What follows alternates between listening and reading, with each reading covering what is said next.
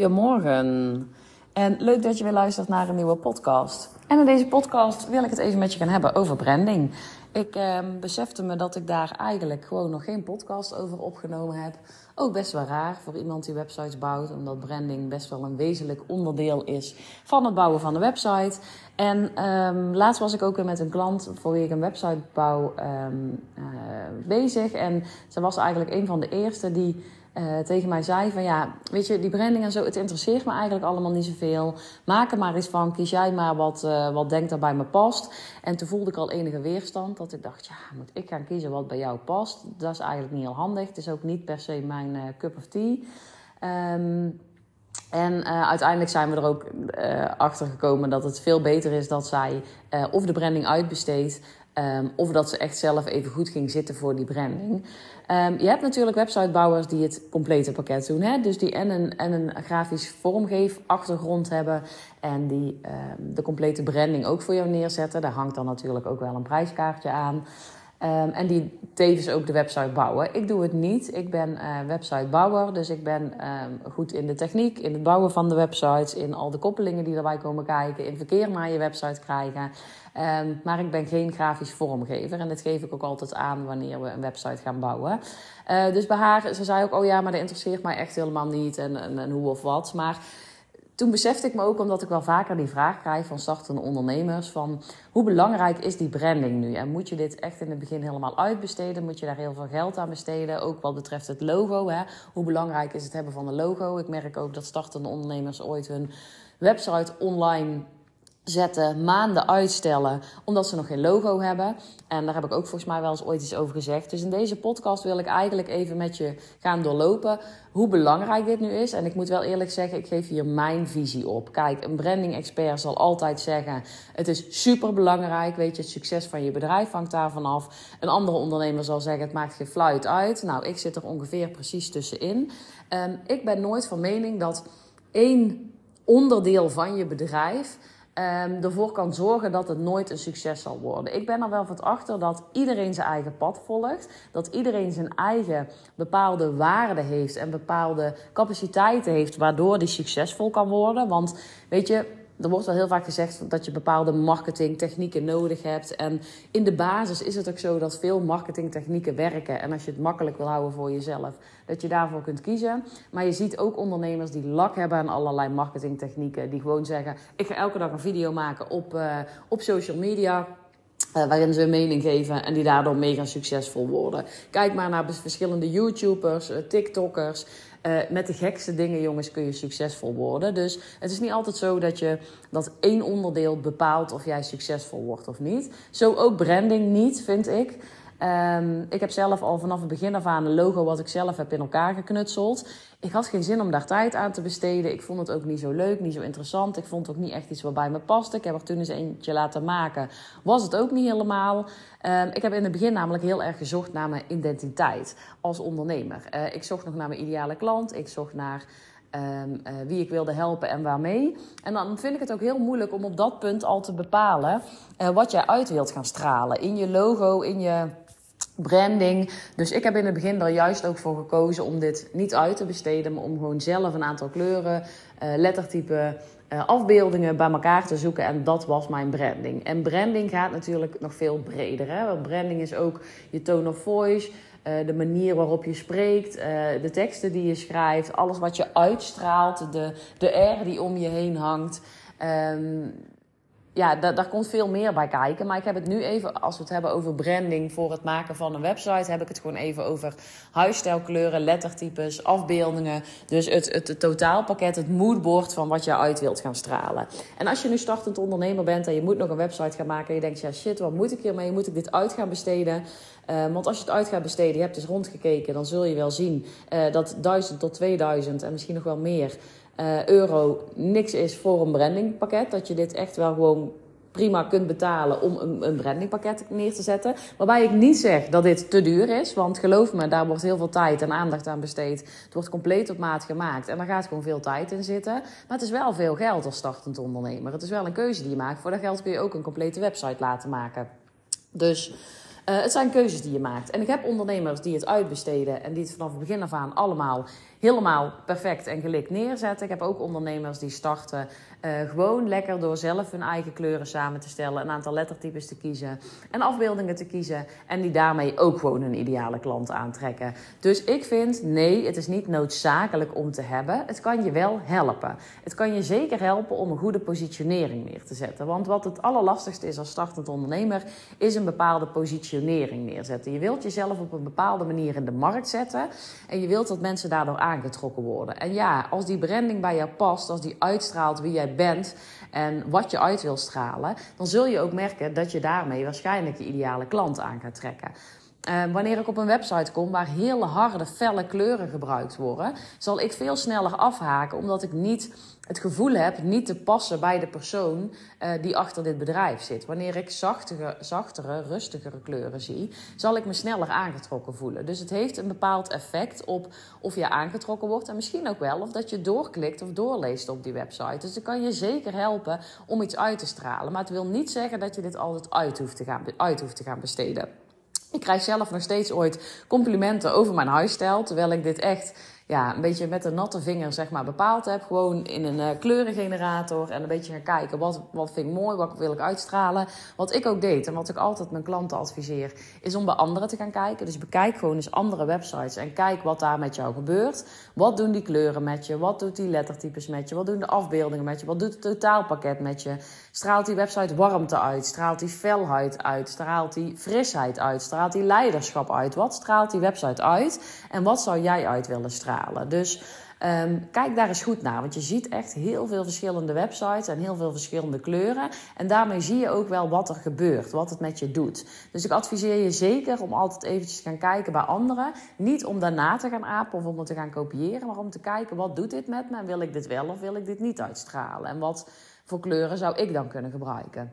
Ik adviseer je dus ook zeker wanneer je je website uitbesteedt, maar zeker ook wanneer je zelf gaat bouwen, om eerst het geraamte van je website neer te zetten. Dus eerst te gaan bepalen wat worden mijn pagina's, wat moet daarop komen, uh, maar vooral ook de layout. Hoe gaat die huisstijl eruit zien? Dus ik adviseer je altijd om even tijd te besteden, goed tijd te besteden aan een moodboard. Kun je maken in Canva, kun je maken in Pinterest, maar ga een sfeerbepaling bepalen. Dus ga een kleurenpaletje samenstellen. Ga afbeeldingen zoeken die uitstralen wat je uit wil stralen. Ga eens kijken naar lettertypes en ga die uh, uh, op je moodboard zetten. En kijk eens wat bij elkaar past en of het uitstraling geeft van wat je uit wil stralen.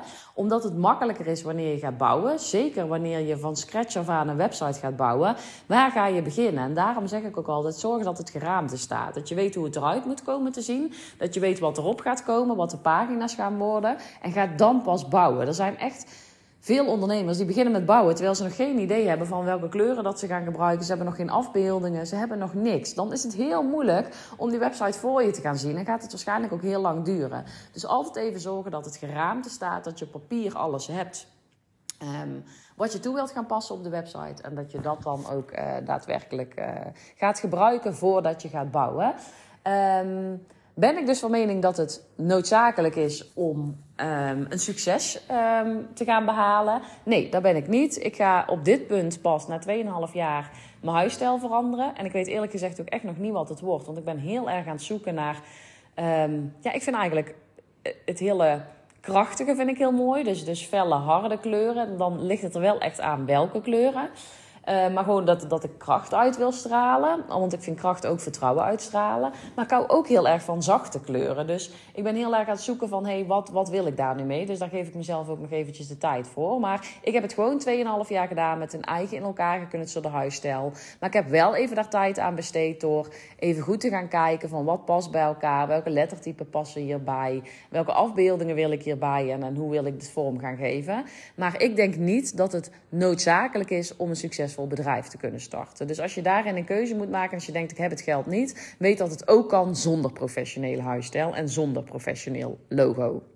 Je ziet heel veel ondernemers die op een andere manier succesvol worden.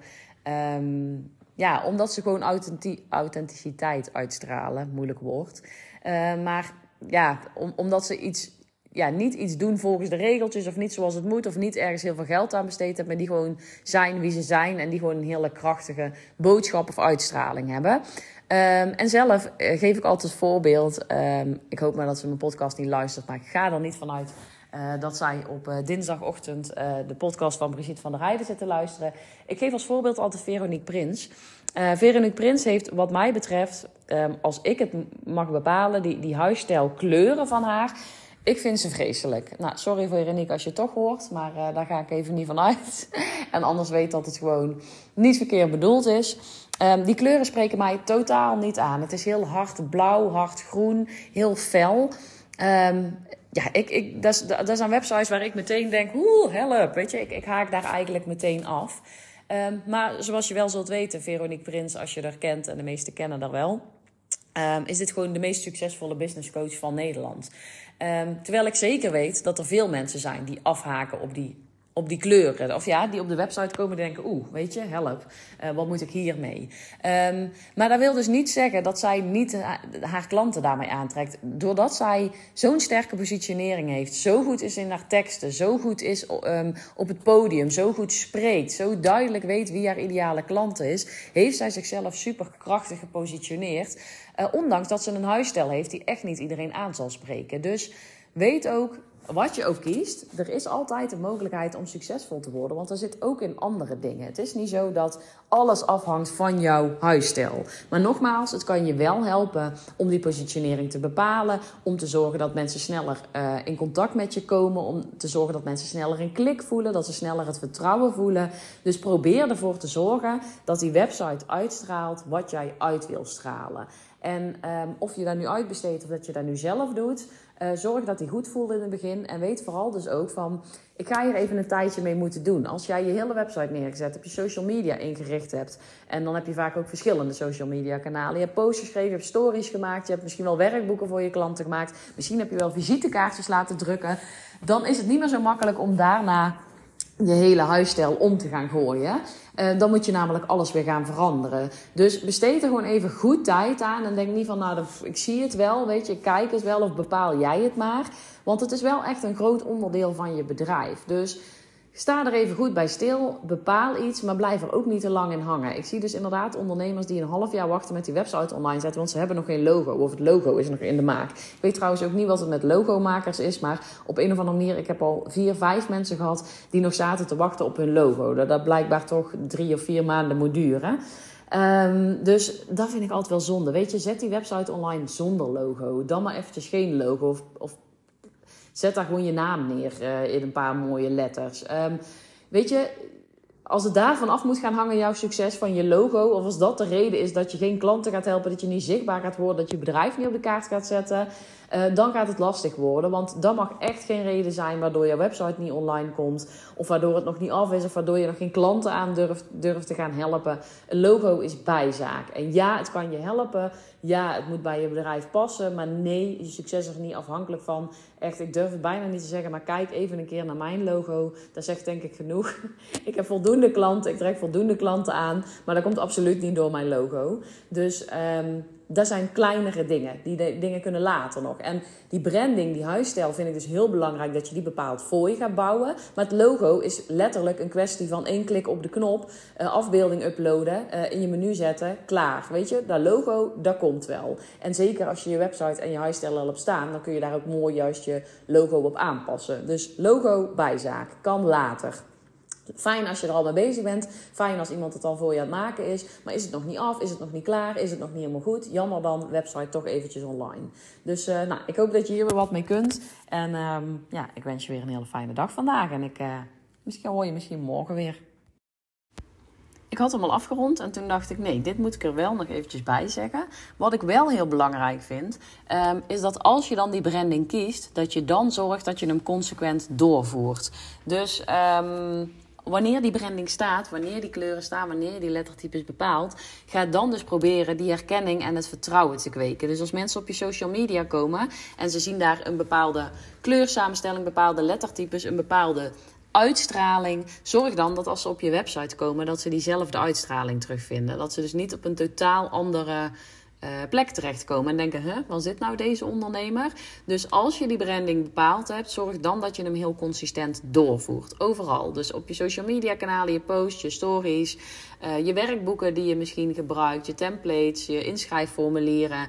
Laat daar overal die kleuren terugkomen. Dus maak een mooi paletje, sla er in de kleuren ook goed op en zorg dat je die kleuren overal terug laat komen zodat je consistent bent, zodat mensen je herkennen, dat, dat je herkenning gaat creëren, vertrouwen op gaat bouwen en dat je op die manier je branding echt voor je laat werken.